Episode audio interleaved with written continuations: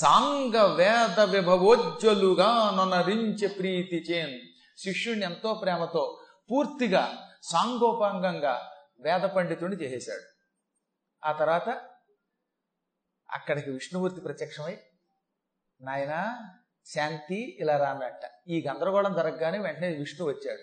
వచ్చి ఇదంతా మీ గురువు గారు నేను కలిసాడని నాటకం అన్నాడు. ఇదంతా మీరు అందరూ అనుకుంటున్నారు కదా? గురువుగారికి నిజంగా కోపం ఉంది? కాదు. అసలు కోపముతో గురువు ఉంటే ఆ గురువు గారి దగ్గరికి శిష్యులు చేరతారా? చేరరా. చేరితే ఈ శిష్యుడు గురువు గారికి ఎలాంటి సేవ చేస్తాడు? గురువుని ఎట్టి పరిస్థితుల్లో విడిచిపెట్టకుండా సేవ చేస్తే అటువంటి శిష్యుడు ఎంత గొప్పవాడవుతాడో లోకానికి తెలియజేయడానికి ఎంతకాలం విష్ణుమూర్తి ఈ భూతి సరదా కోసం ఒక నాటమాడారు ఇదంతా గురువుగారి పరీక్ష మళ్ళీ. నిజంగా గురువుగారికి తిట్టడం లేదు కోపం లేదు. దేవతలు కూడా తిట్టేంత కోపం ఆయన దగ్గర ఉన్నా ఆయన తిట్టడం. ఇదంతా లోకానికి ఒక పరీక్ష. ఎంత గొప్ప గురువైనా కోపిస్తాడైతే శిష్యులు తేరరు. గురువు గారు ఎంత కోపిస్తాడైనా శిష్యులు దగ్గరే ఉండి ఆయనకి సేవ చేస్తే గురు కటాక్షంతో ఈ జన్మలోనే తరిస్తారు. గురువు యొక్క హితమును కోరుకునే శిష్యుడు ఉత్తమ ఉత్తముడిని లోకానికి తెలియజేయడానికి మేము ఈ విధమైన నాటకం ఆడాం. ఆ నాటకంలో నువ్వు నిజం నిజంగా విజయం పొందావు అని విష్ణువు దీవించాట. ఆయన తెల్లబోయాడు ఇప్పుడు. ఏదో నా వల్ల మా గురువు గారు మారిపోయారు అనుకుంటాడు ఆయన. మారడం కాదు. ఈ విధమైన అవకాశం గురువు గారు ఇచ్చారు. గురువు గారు చిరునవ్వు నవ్వి నీ గురించి మాకంతా తెలుసురా? నేను విష్ణువు యొక్క అంశతో పుట్టినవాడిని. సామాన్యుడేం కాదు. నేనేం కోపిష్టాన్ని కాదు. నాదంతా దత్త పరీక్ష. ఈ దత్త పరీక్షలో నువ్వు నెగ్గావు. నువ్వు ఎలాగో కోరుకున్నావు గనక నా శరీరం నుంచి ఒక పుత్రుడు పుడతాడు. వాడు మహామునువు అవుతాడు. ఇక నీవు ఈ ప్రపంచం ఉన్నంతకాలం అగ్నిహోత్రుడిలో లీనమైపోయి నువ్వు శరీరం విడిచిపెట్టాక అగ్నిలో కలిసిపోతావు. అగ్ని రూపంతో ప్రజలందరికీ నిరంతరం ఉపకారం చేసి ఆ తర్వాత రాబోయే కాలంలో బ్రహ్మగారి నాలుగు ముఖాల్లో ఒక ముఖంగా మారిపోతామని వరం ఇచ్చాడు. గురువు గారికి ఇంత సేవ చేశాడు కదా అందుకని ఆయన బతుకున్నంతకాలం సుఖంగా ఉంటాడట. శరీరం విడిచిపెట్టాక అగ్నిలో లీనమైపోతాడు. అగ్ని ఎక్కడుంటే అక్కడ ఉంటాడు ఇప్పుడు ఈ కలియుగాంత వరకు అగ్నిలో ఆయన ఉంటాడు మనకి. శాంతినిస్తాడు మనకి. ఈ యుగం పూర్తయ్యాక భవిష్యత్తులో బ్రహ్మగారి నాలుగు ముఖాల్లో ఒక ముఖంగా మారడం అంటే ఆలోచించండి. ఒక సామాన్య శిష్యుడు బ్రహ్మముఖమయ్యాడు. కేవలం గురుభక్తి వల్ల. కాబట్టి గురుభక్తి సమస్త శక్తుల్ని ఇస్తుంది. గురుభక్తి తక్షణం ముక్తినిస్తుంది. గురుభక్తిహీనుడు ఎన్ని జపములు చేసినా తపములు చేసినా వ్యర్థమవుతాయని లోకానికి చెప్పడానికి ఇంత నాటకం విష్ణువును భూతి ఆడారు. ఆ తర్వాత కొంతకాలానికి ఈ భూతికి ఈ శిష్యుడి కోరిక వల్ల శిష్యుడు అగ్నిని కోరాడంటే అది నిజంగా ఈయన సంకల్పమే కనుక ఆ భూతికి ఒక కొడుకు పుట్టాడు. భూతికి ఒక కొడుకు శరీరం నుంచి పుట్టాడు. పెళ్ళి చేసుకుంటే పుట్టలేదు. ఆయన శరీరం నుంచే పుట్టాడు. మహానుభావులైన బ్రహ్మాదుల యొక్క ముఖం నుంచి పిల్లలు పుడతారు. అందుకే వాళ్ళంతా ప్రజాపుత్రుని పిలువబడతారు. భూతి యొక్క ముఖం నుంచి ఎర్రని కాంతితో అగ్ని కాంతితో కొడుకు పుట్టాడు. భూతి నుంచి పుట్టాడు గనక భౌత్యుడు అన్నారు. ఆయన పద్నాలుగవ మనువు కాబోతున్నాడు. ఆయన కాలంలో చాక్షుషులు అని పిలువబడేటటువంటి వాళ్ళు దేవతలవుతారు. శుచి అని పేరు కలిగిన వాడు ఇంద్రుడు అవుతాడు ఆగ్నిద్రుడు మొదలైన వాళ్ళు సప్త ఋషులు అవుతారు ఆ కాలంలో ఆ మహానుభావుడి కాలంలో గురు శిష్య సంబంధం బాగా పెరుగుతుంది. గురుభక్తి బాగా పెరుగుతుంది. గురువులకి గుళ్ళు కడతారు గురు పూజలు చేస్తారు వ్యాస పూజలు చేస్తారు. గురువుని నెత్తి మీద పెట్టుకుని అర్చన చేసి మానవులు తరిస్తారు గురువు యొక్క భక్తికి మించి ఈ ప్రపంచంలో మరొకటి లేదు. గురో రంజన్న విద్యతే. ఈ చరాచర జగత్తులో గురువుని మించినటువంటి దేవుడు మరొకడు లేడుగాక లేడు అని లోకానికి ఆయన చెబుతాడు. అనగానే చాలా సంతోషపడిపోయి క్రోష్టుకి అమ్మవారి భక్తుల యొక్క అనుగ్రహం నాకు ఇదివరకు చెప్పావు.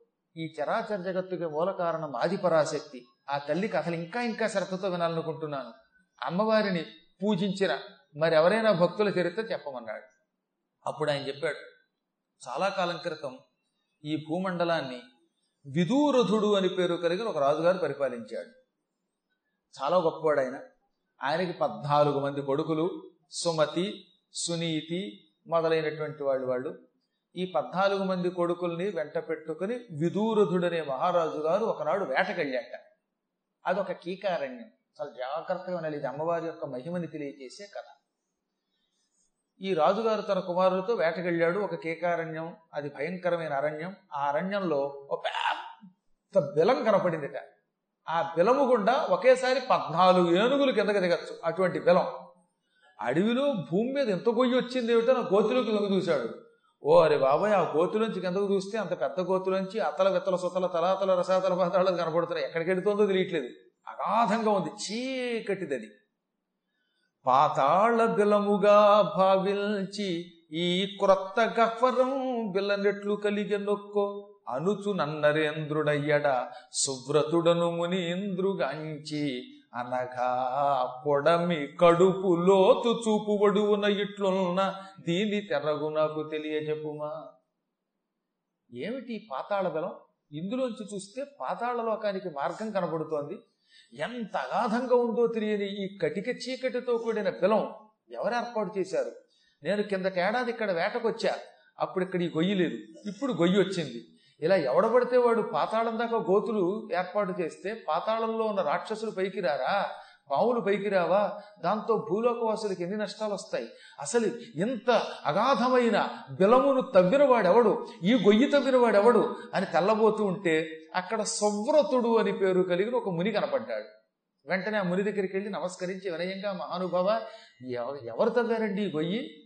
నా రాజ్యంలో ఇటువంటి గోతులు తవ్వేవాడు ఉన్నారో తెలియదు ముందు గొయ్యి వెనక నొయ్యి అన్నది విన్నాం కానీ సామెత నాకు తెలియకుండా నా వెనక గోతులు తవ్వేవాళ్ళు ఉన్నారన్నమాట. అనగా ఆయన తెల్లబోయి నువ్వు రాజువేనా? అన్నట్ట. అదేంటి మహారాజా? అదేంటి మహర్షి? నేను నిజంగా మహారాజుని. ఎన్నో పర్యాయములు మీకు సన్మానం చేసి మీ ఆశ్రమాలకు కానుకలు ఇచ్చాను. అటువంటి నన్ను నువ్వు నిజంగా రాజువేనా అని అడుగుతున్నావేమిటి సువ్రత అంటే? మరి అడక్కేం చేయను? రాజు అన్నవాడు తన రాజ్యంలో ఏం మూల ఏం జరుగుతుందో తెలుసుకోవాలి. ఏమీ తెలుసుకోకుండా పక్కవాడిని పిలిచి నా రాజ్యంలో ఇది జరిగిందా? అంటే వాడు రాజా. ప్రభు అంటే ప్రజల కష్టాలు తెలుసుకోవాలి. దేశంలో ఏం జరుగుతుందో ఎప్పటికప్పుడు చారుల ద్వారా తెలుసుకోవాలి. తెలుసుకోకపోతే వాడు ప్రభు అని పిలి పిలవబడ్డానికి అర్హుడు కాదు. ఈ బిలం ఒక రాక్షసుడు తవ్వాడు. వాడు నీ రాజ్యాన్ని నాశనం చేయడానికి సిద్ధపడుతున్న పాపాత్ముడు. అనగానే తెల్లబోయాడు ఆయన ఎవడండి వాడు అన్నట్ట అని పేరు కలిగిన ఒక రాక్షసుడు ఉన్నాడు వాడు పాతాళ లోకంలో ఉంటాడు. వాడు బలిచక్రవర్తి యొక్క మంత్రి కుంభాండు అనేవాడు కొడుకు. బలికి చాలామంది మంత్రులు ఉన్నారు బలి మంత్రులు ఒకటి పేరు కుంభాండు ఈ కుంభాండుని బలరాముడు చంపాడు ఉషా పరిణయంలో మనకి భాగవతంలో వస్తుంది. మంత్రి కుంభాండు బలి చక్రవర్తి యొక్క మంత్రి ఆయన బలి చక్రవర్తికి వంద మంది కొడుకులు కదా. ఆ వంద మంది కొడుకుల్లో పెద్దవాడి పేరు బాణాసురుడు. ఆ బాణాసురుడి దగ్గరే మంత్రిగా చేరాడు ఆ తర్వాత వీడు.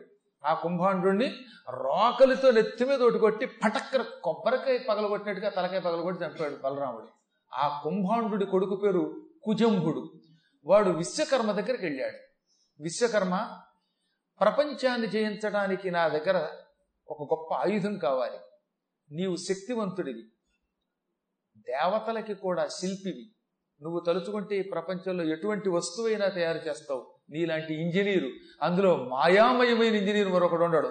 నాకు మంచి రోకలోటి తయారు చేసి ఈ రోకలితో నేను ఎక్కడ కొడితే అక్కడ గొయ్యి ఏర్పడిపోవాలి. ఈ రోకలు నా చేతిలో ఉండగా నాకు అపజయం ఉండకూడదు. ఆ రోకలతో ఎవరిని కొట్టినా వాడు చచ్చిపోవాలి.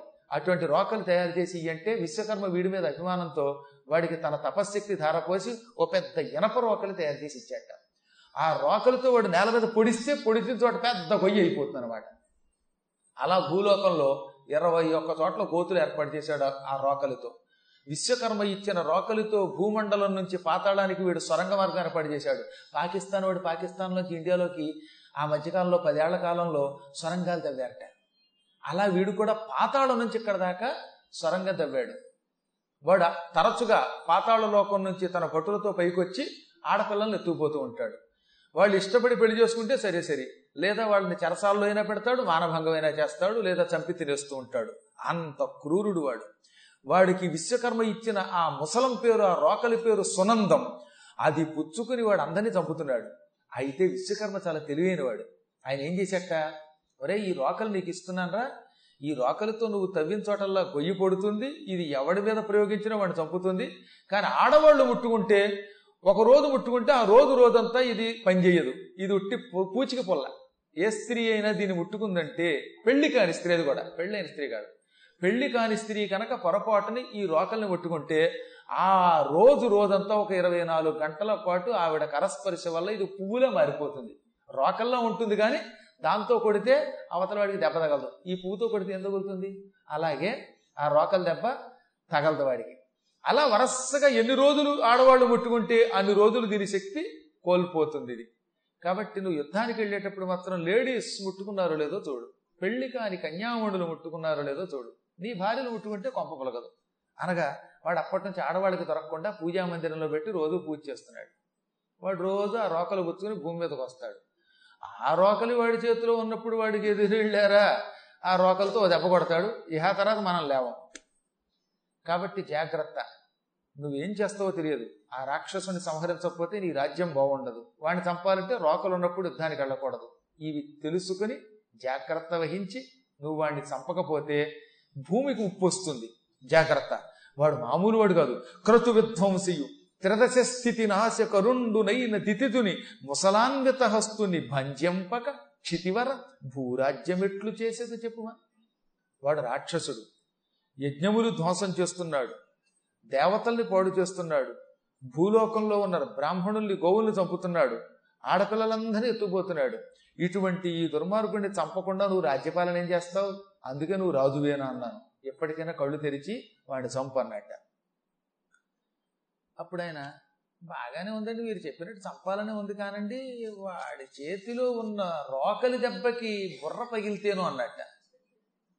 ఆ బుర్ర పగలకుండా చూసుకుంటే నువ్వు మహారాజు. లేకపోతే ఎందుకు? ఈ రాజ్యాన్ని పద్మాకర్ గారికి ఇస్తే ఆయనే పరిపాలించుకుంటాడు. అనగానే సరే వాడిని ఏదో రకంగా చంపడానికి ప్రయత్నిస్తాను అని రాజుగారు ఇంటికి వచ్చాడు వచ్చాడు కానీ ఆయనకి బెంగ. యుద్ధానికి వెళ్తే చస్తానేమోనని ఎంత విదూరతుడికి కూడా. ఎవరికైనా సమయం రావాలి. ఒక రోజున రాక్షసుడు పాతాళలోకి ఉన్నది భూలోకానికి వచ్చి ఈ రాజుగారికి ఒక మంచి అందమైన కూతురుంది. మెసమెసలాడిపోయే సౌందర్యం కలిగి యువతిమణి. ఆవిడ ఎత్తుకుపోయాట అప్పటిదాకా రాజుగారికి ఇంకా చురుకు ఎక్కలేదు నా కూతురునే రాక్షసుడు ఎత్తుకుపోయాడు. అందుకే చెప్పనే చెప్పాడు మహర్షి వాడిని చంపమని. వాడిని చంపడానికి నేను జంకాను. వాడు నా కూతుర్ని ఎత్తుకుపోయాడు అనుకుని ఆయన ఏం